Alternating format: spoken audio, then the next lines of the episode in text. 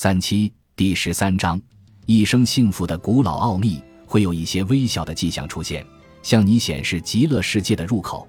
你开始注意到身边每一件事物当中蕴含的神圣性，比如一束月光的完美，炎热夏季里湛蓝的天空所具有的吸引力，雏菊盛开时的芬芳，或者小孩子淘气的大笑声。我听出他的语气中充满鼓励，朱利安，我向你保证。你和我在一起度过的时间不会白白浪费掉。我准备让自己完全按照智者的智慧来用心的生活，而且我将信守承诺，把我从你那里分享来的所有知识和那些可能会从中受益的人们一起温习。我说这些话是发自内心的，我向你保证。我真诚地说道，感到内心里激情涌动。把智者的丰富智慧统统传播给身边所有的人们吧。他们很快就会从中受益，提升他们的生活品质，就像你提升了自己的生活品质一样。而且还要记住，要享受过程本身，沿途和终点一样美好。我请朱利安继续说下去。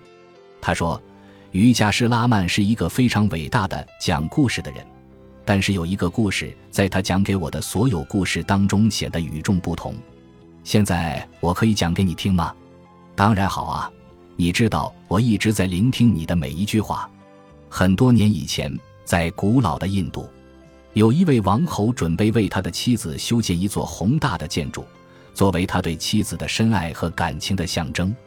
这个王侯想创造出一种世界上从来都不曾见到过的建筑结构，它将在月光照耀下的夜晚里微微放光，让世世代代的人们都因为仰慕而特地赶来朝拜。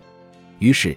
他的工匠们每天都忍受着酷暑骄阳、一砖一瓦的劳作，每过一天，结构就更加清楚一点，越来越像一座丰碑，也越来越像爱的灯塔，直指为蓝色的印度天空。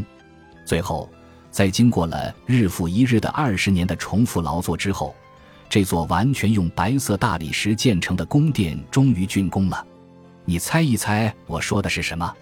我对印度的文明几乎一无所知。我老老实实的承认，就是泰姬陵。朱利安回答我说：“我的意思很简单，这个星球上的每个人都是一个奇迹。从某种意义上来说，我们中的每一个人都是天才，都是英雄。我们中的每一个人都有潜力取得超凡的成就，取得巨大的幸福感和永恒的满足感。所需要的只是朝着我们梦想的方向踏实前行。”就像泰姬陵的建筑过程一样，在简单重复的劳动中整整耗时二十年。